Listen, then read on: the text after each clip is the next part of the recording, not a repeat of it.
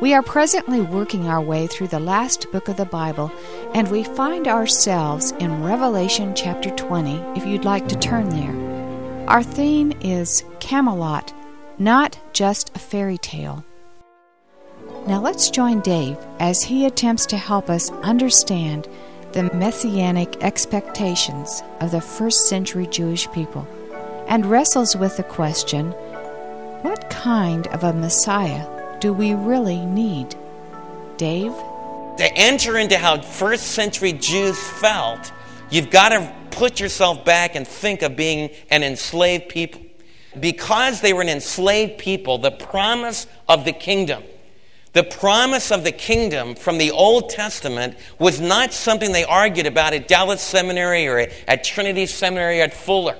In our day in Christendom, we argue about whether the kingdom's going to come, whether it's reigning now, how long it's going to last, whether the Messiah is going to come before the tribulation period in the middle or three quarters of the way through or at the end. We argue about all that stuff academically. And we even argue about it in our churches. But in order to know what it was like in the first century, it was living stuff. They went to war.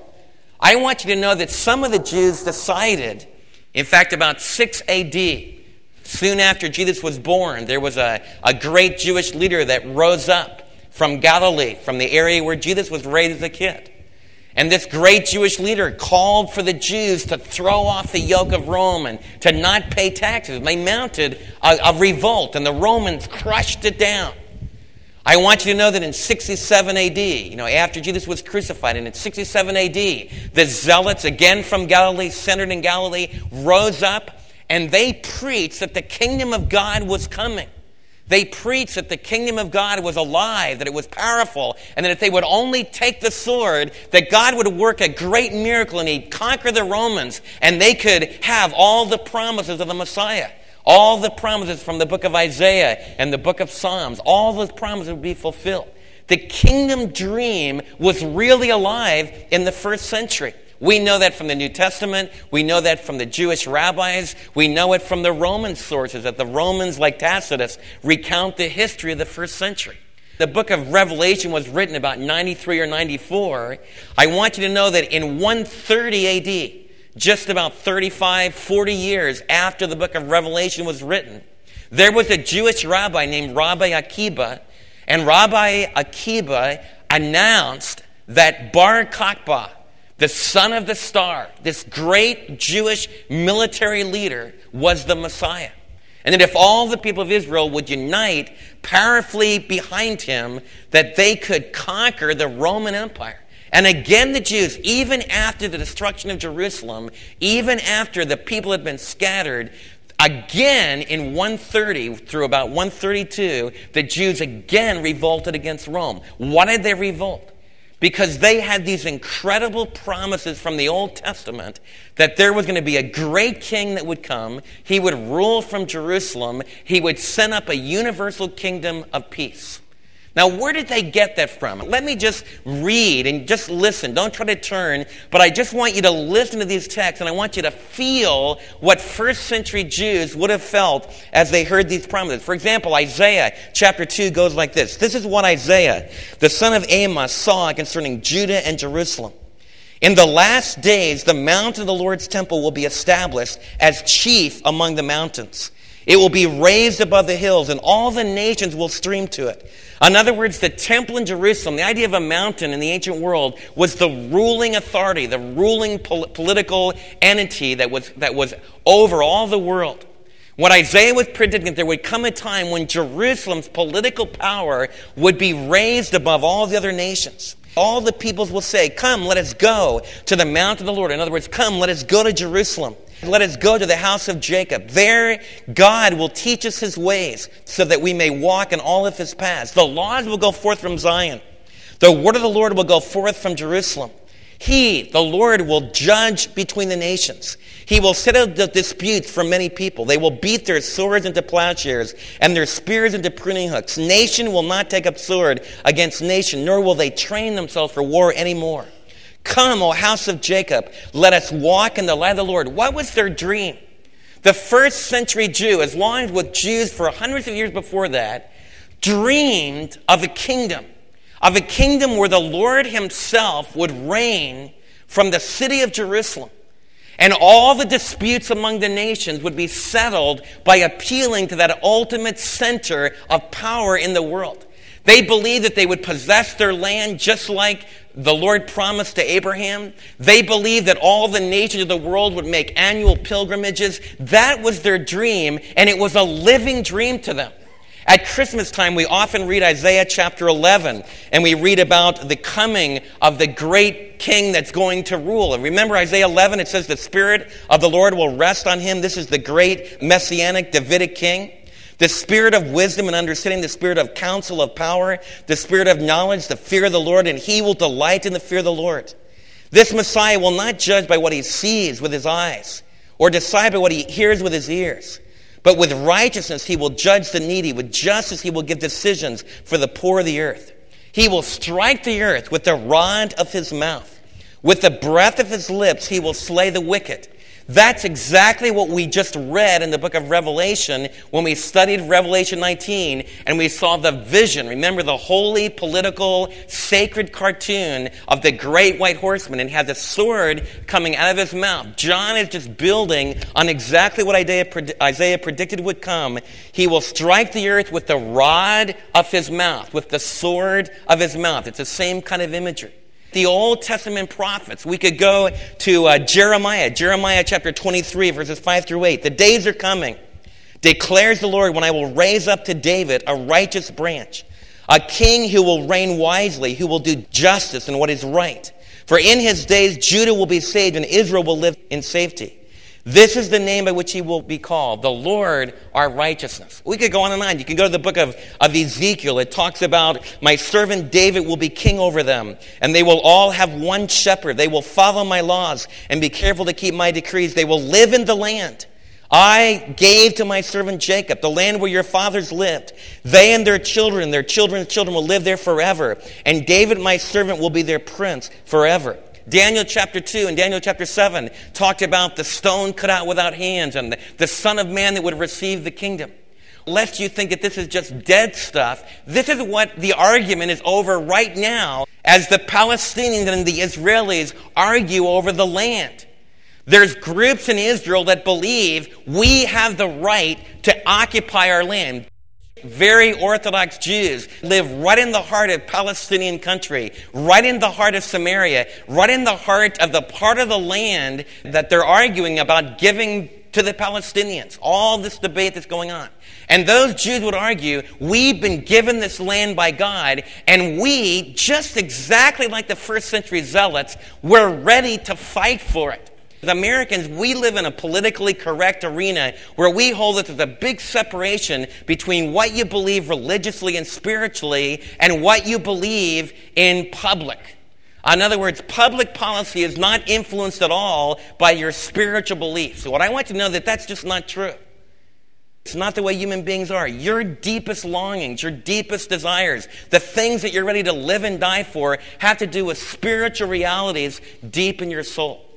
The big question that John was wrestling with in Revelation chapter 20 is Is there ever going to come a time when the Lord will fulfill his promise to Israel?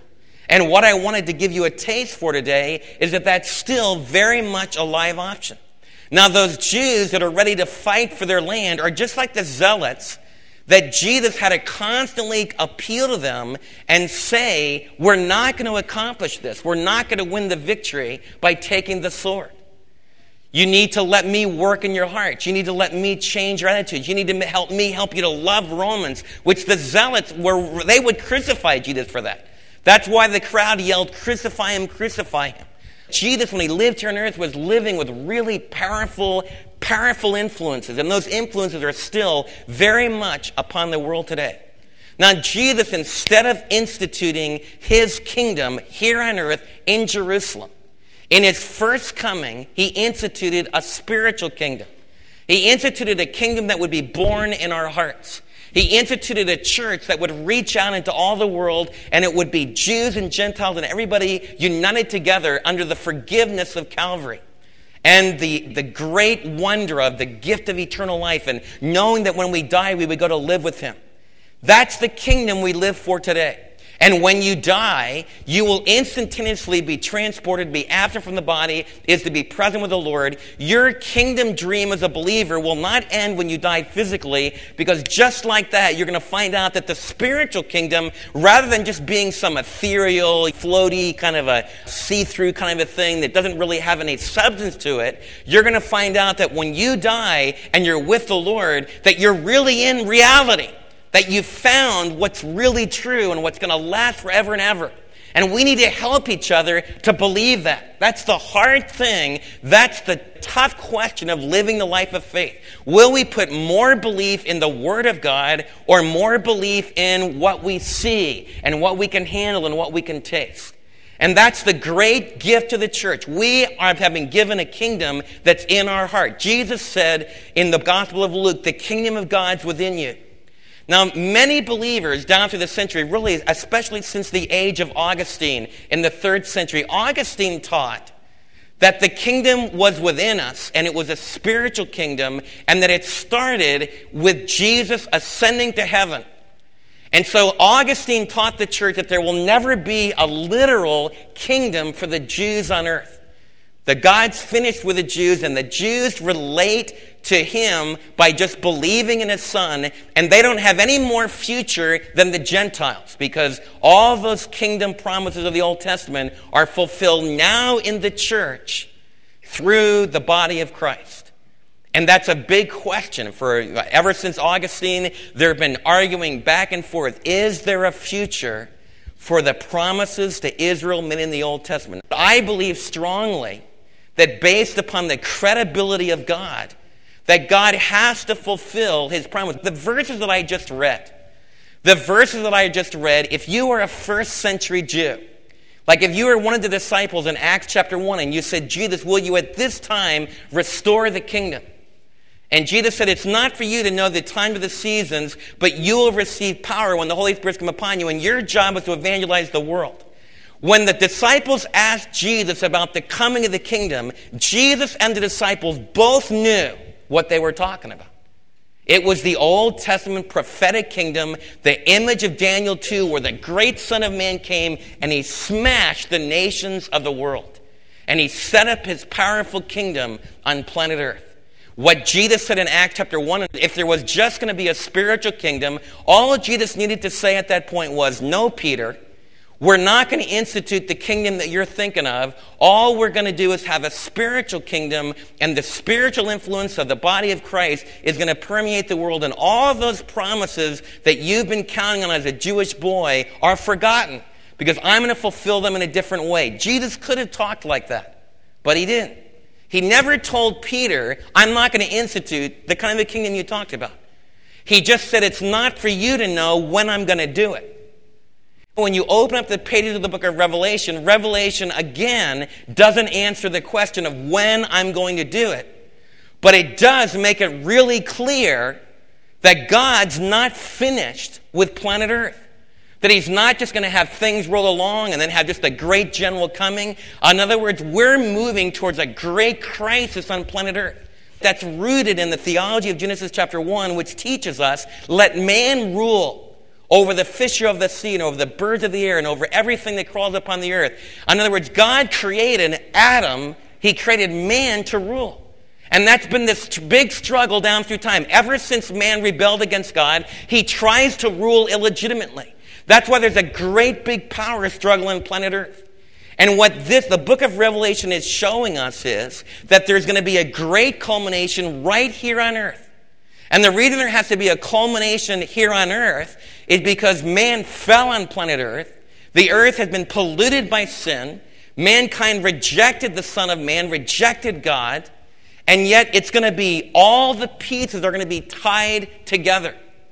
You see, the covenant God of Israel, what Israel reasoned was, our God made a covenant with us. That if we believed him, if we trusted him, if we obeyed his laws, that he would institute his kingdom on earth.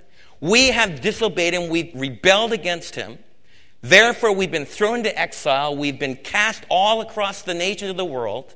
But if we repent, the prophets always said, but if we repent, then God will bring us back to the land. It was promised way back in Deuteronomy chapter 30. If you repent, if you have a change of heart, and the prophets predicted there would come a time in Israel when they would have a change of heart, when they would respond to God's promises, and based upon the covenant faithfulness of God, He's going to fulfill that just like He promised here on this planet. That's what the millennial kingdom is all about. Lots of people say, like, why in the world, you know, why can't we just be ushered into heaven? Why do we have to think about ruling and reigning for a thousand years on earth? It's because this earth is important to God. This earth was His place. It was created by Him. He made promises to His people about their land. And you can't just spiritualize all that. You can't just shuffle that in to the area of the ethereal and the non-material. In fact, that's one of the things that people are always trying to do. God became flesh and dwelt among us. Jesus took a human body.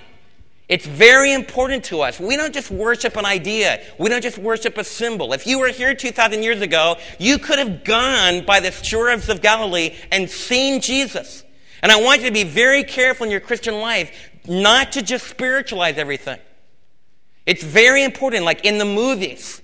There's ethereal spiritual world.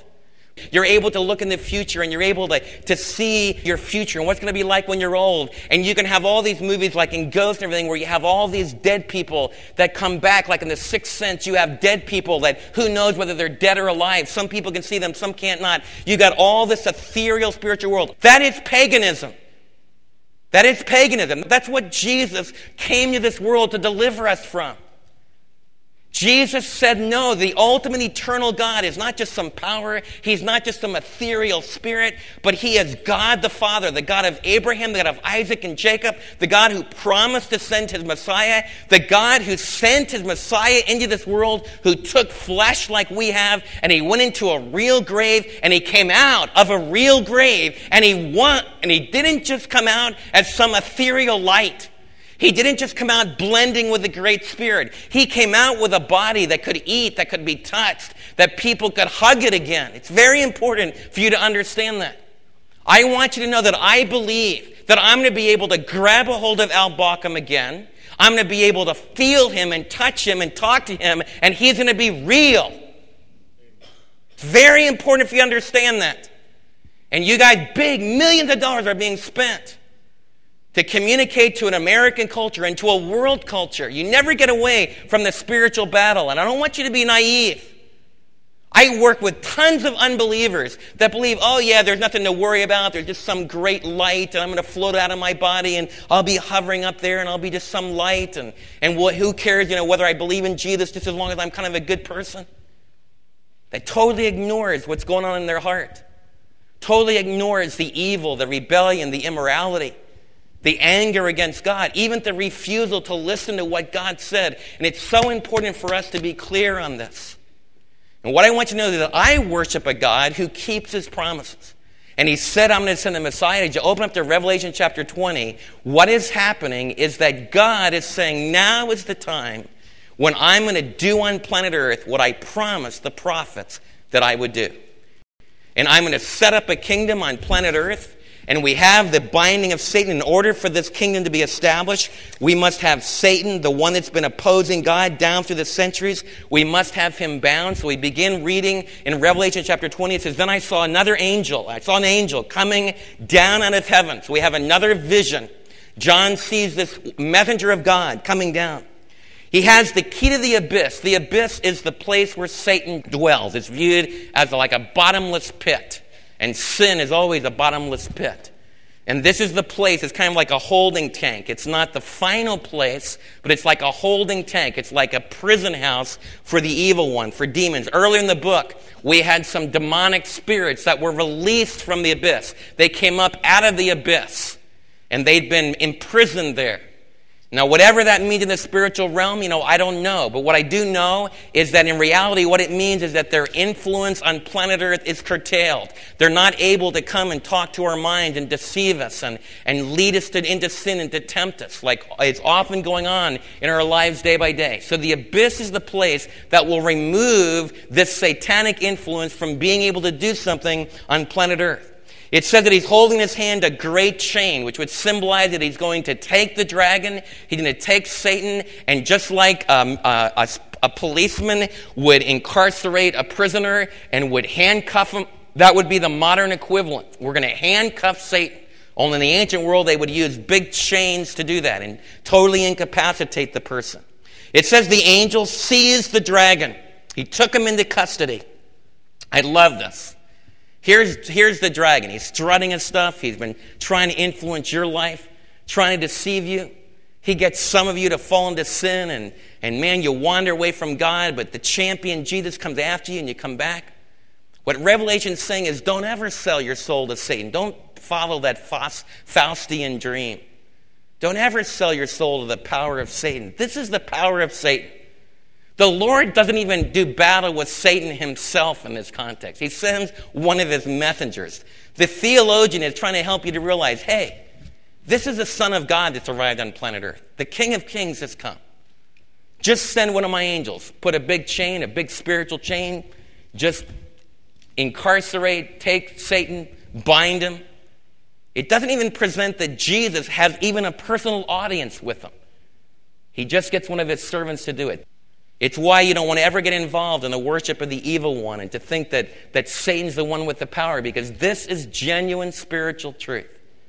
God can bind Satan with just one of his servants when that servant is given the authority from the, from the great one, from God. It says he sees the dragon, the ancient serpent, who is the devil. It just loads all the different titles. The dragon reminds us of Revelation 12.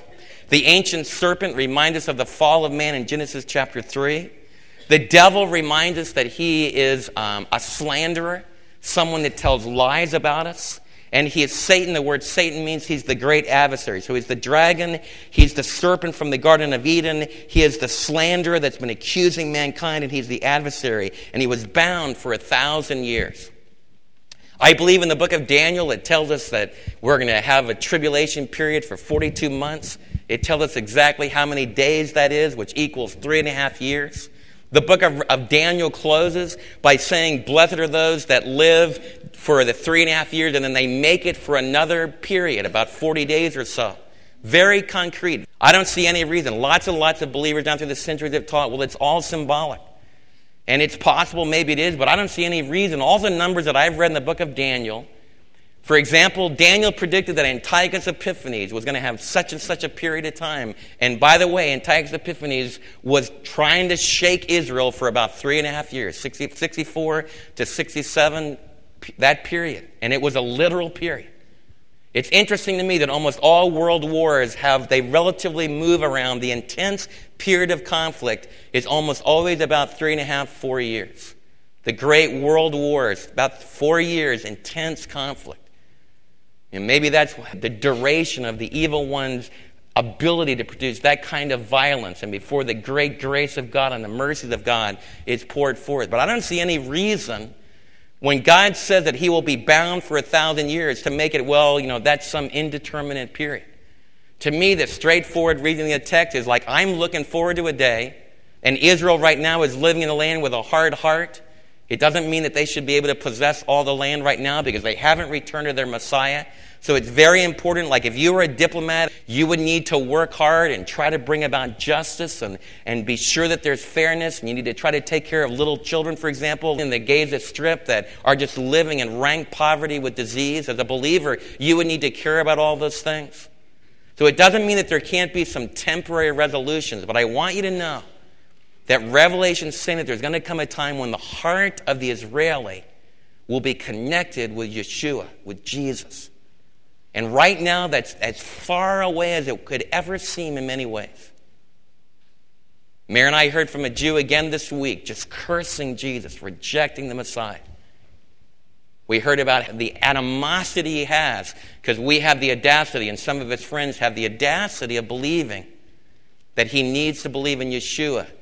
How could we ever believe that? How could we ever think that? So the animosity is still there, but I am so encouraged today because I know there's going to come a day when God changes the heart of Israel and the evil one will be bound, and God will send his son Jesus and he will begin to rule over Jerusalem. It says that he threw him into the abyss and locked him and sealed it over. and kept him from deceiving the nations anymore until the thousand years were ended. After that, he must be set free for a short time. And that's to reveal the heart of man that even after a thousand years of perfect reign, perfect righteousness, perfect justice, the heart of man is still bent towards evil. And the children of the righteous ones that begin the, the millennial kingdom, a thousand years, you can generate a whole new population. The children of the original godly people that really believed in the Son of God, just like happens in our families today. One generation can really be hot for God, the next generation can be turning away from Him because God doesn't have any grandchildren. What the millennial kingdom showed that even after a thousand years of perfect reign, the heart of man, as soon as the adversary is let loose, he's able to deceive. The application I want you to understand today, I believe, according to 1 Peter chapter 5 verse 8, that Satan right now is going around as a roaring lion, seeking those whom he may deceive. But One of my greatest burdens as a pastor is to watch some of you stray to watch some of you take yourself out from under, under the teaching of the Word of God, to watch some of you just kind of wander with your family, wander in your life. You're not really acknowledging Jesus as Lord, you're just kind of living who knows what. And what I want you to know is that you will be deceived. You will be deceived. Right now, we're living in a period where the Satan is like a roaring lion. You don't mess with a lion. During the tribulation period, that influence will be removed. But First Peter said that during the church age, when Peter was writing in, in 1 Peter, it was the age we're living in. And Paul talked about Satan being an angel of light that even comes into a church family and tries to generate false teaching, even through leadership, and tries to generate anti biblical thinking. You say, well, Dave, how can I be free from the deception of the evil one? By keeping focused on the King, by keeping focused on Jesus. Your heart was built to adore, to praise, to thank. When you adore and you praise and you thank other things than Jesus, then you fall into deception. And I fall into the deception. And one of the things we can learn from this passage in Revelation 20 is that deception can be incredibly powerful. All the nations are going to be deceived. And that's happening right now in the world. That the, I've tried to show you as we studied the history of World War II that a lot of the deception that's, that's propagated and exposed to us in the book of Revelation, what the Antichrist is going to do, what the false prophet is going to do, I tried to give you a feel like it's already happened in the lifetime of some of my brothers and sisters here that fought World War II. The entire world got caught up in great deception, great worship of materialism, great worship of power. And I want you not to be naive. Don't think that that deception is not going to continue. And say, well, Dave, what can we do about it? What we need to do about it is to proclaim the good news about Jesus. In the church, we don't grab the sword, we don't grab the power structures.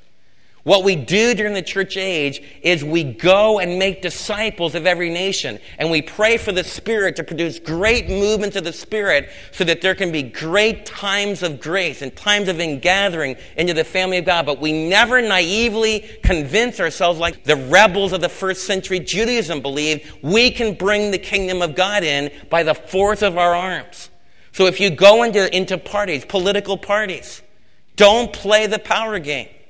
Don't start to think we can turn this thing around by using power and by using the influence that we have. And if we have to lie, we have to cheat, if we have to slander, the end justifies the means. That's falling prey to the deceitfulness of the evil one. The only way that we can really, really change people is to not be deceived by the evil one, not use his tactics, but instead we're fully devoted followers of Jesus. And so, if, if the enemy was able to deceive the nations and generate the tribulation period, if at the end of a thousand year reign he's going to be able to deceive the nations again, it needs to put us on our guard.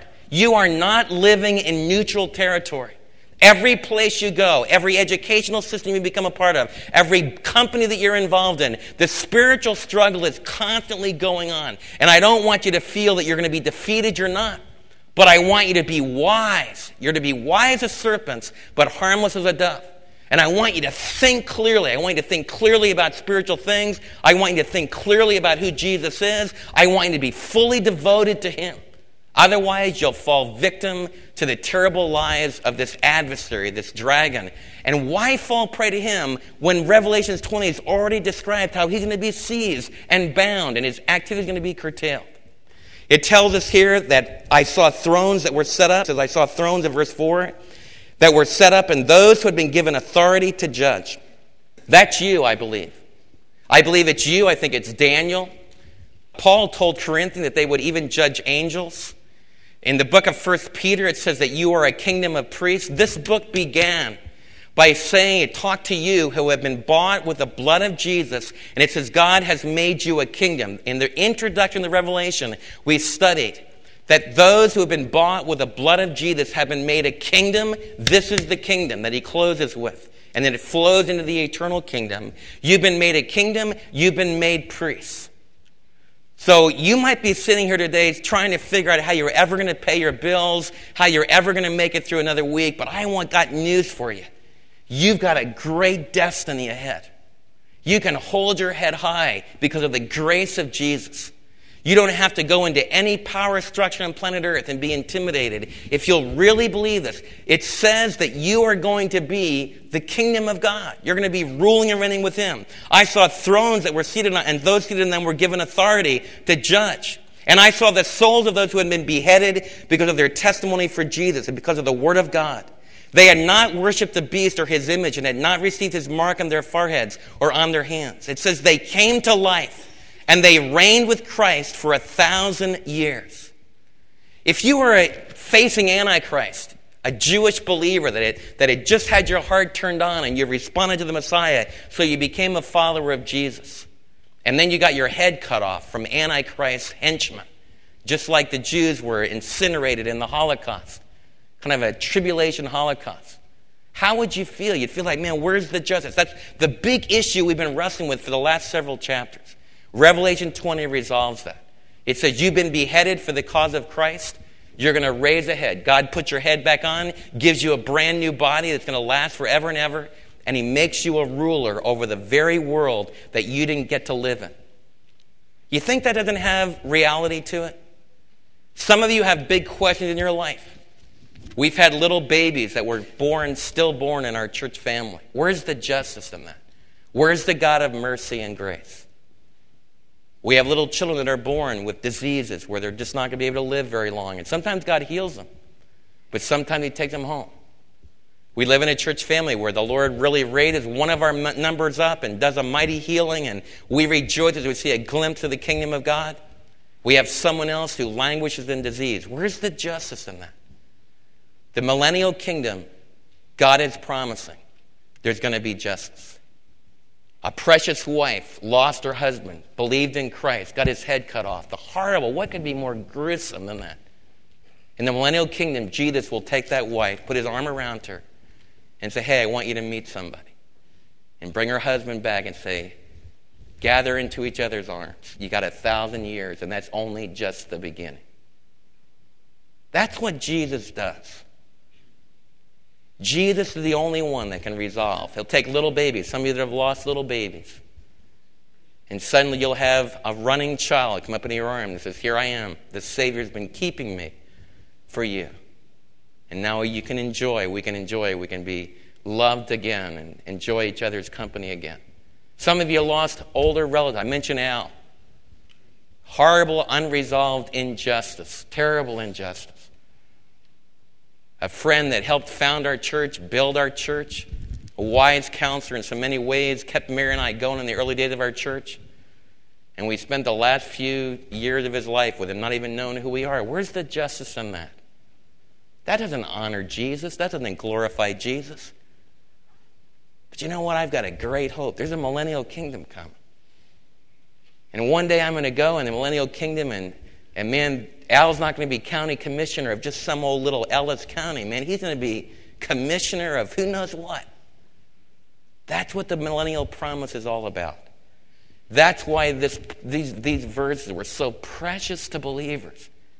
It's why you must not just spiritualize it all and put it in some ethereal realm, which I know in my own life theologically, when I do that, it takes one step away from reality. And just to be really honest with you as a theologian, what I'm doing then is I'm wrestling with my unbelief.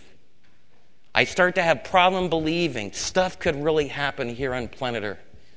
And if you have trouble believing that the millennial kingdom could happen on planet Earth, then if I'm really consistent in my thinking, I'm probably going to have trouble with a baby being born a virgin and of a marvelous Savior healing the blind and raising the dead and making cripples walk. And I probably have a really big problem with the empty tomb because probably it was all just spiritual. The body was really there, but the spiritual realities, the spiritual ideals just kept on going. The very fact that Jesus rose again in the body and left the grave clothes behind argues for his culminating kingdom, which will be a real kingdom on planet Earth. But I have precious believing friends who don't believe in the thousand year reign of Christ. They believe with all their hearts that Jesus died for them. They believe with all their hearts that Jesus is coming back again. They just don't look at it the way I do. And I want you as a church family not to think of them as non brethren.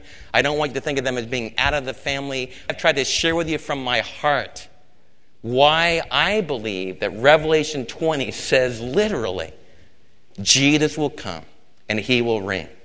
And when I go to the city of Jerusalem and I'm by the Wailing Wall and I look up a little bit to my east and I look up on that thing and I see the Dome of the Rock, I dream of a day when there's going to be a new temple there and Jesus is going to be ruling from his throne and there's going to be peace on earth and goodwill towards men and it's going to be Christmas time for a thousand years. And that's why I love him today. Because that's just the beginning because that thousand years just ushers in eternity for those that take part in the first in the first resurrection. It mentions here, and we're to we'll get into that next week, but I want you to be very sure it mentions that this is the first resurrection. And this is the resurrection that all of you want to be sure that you have a part in.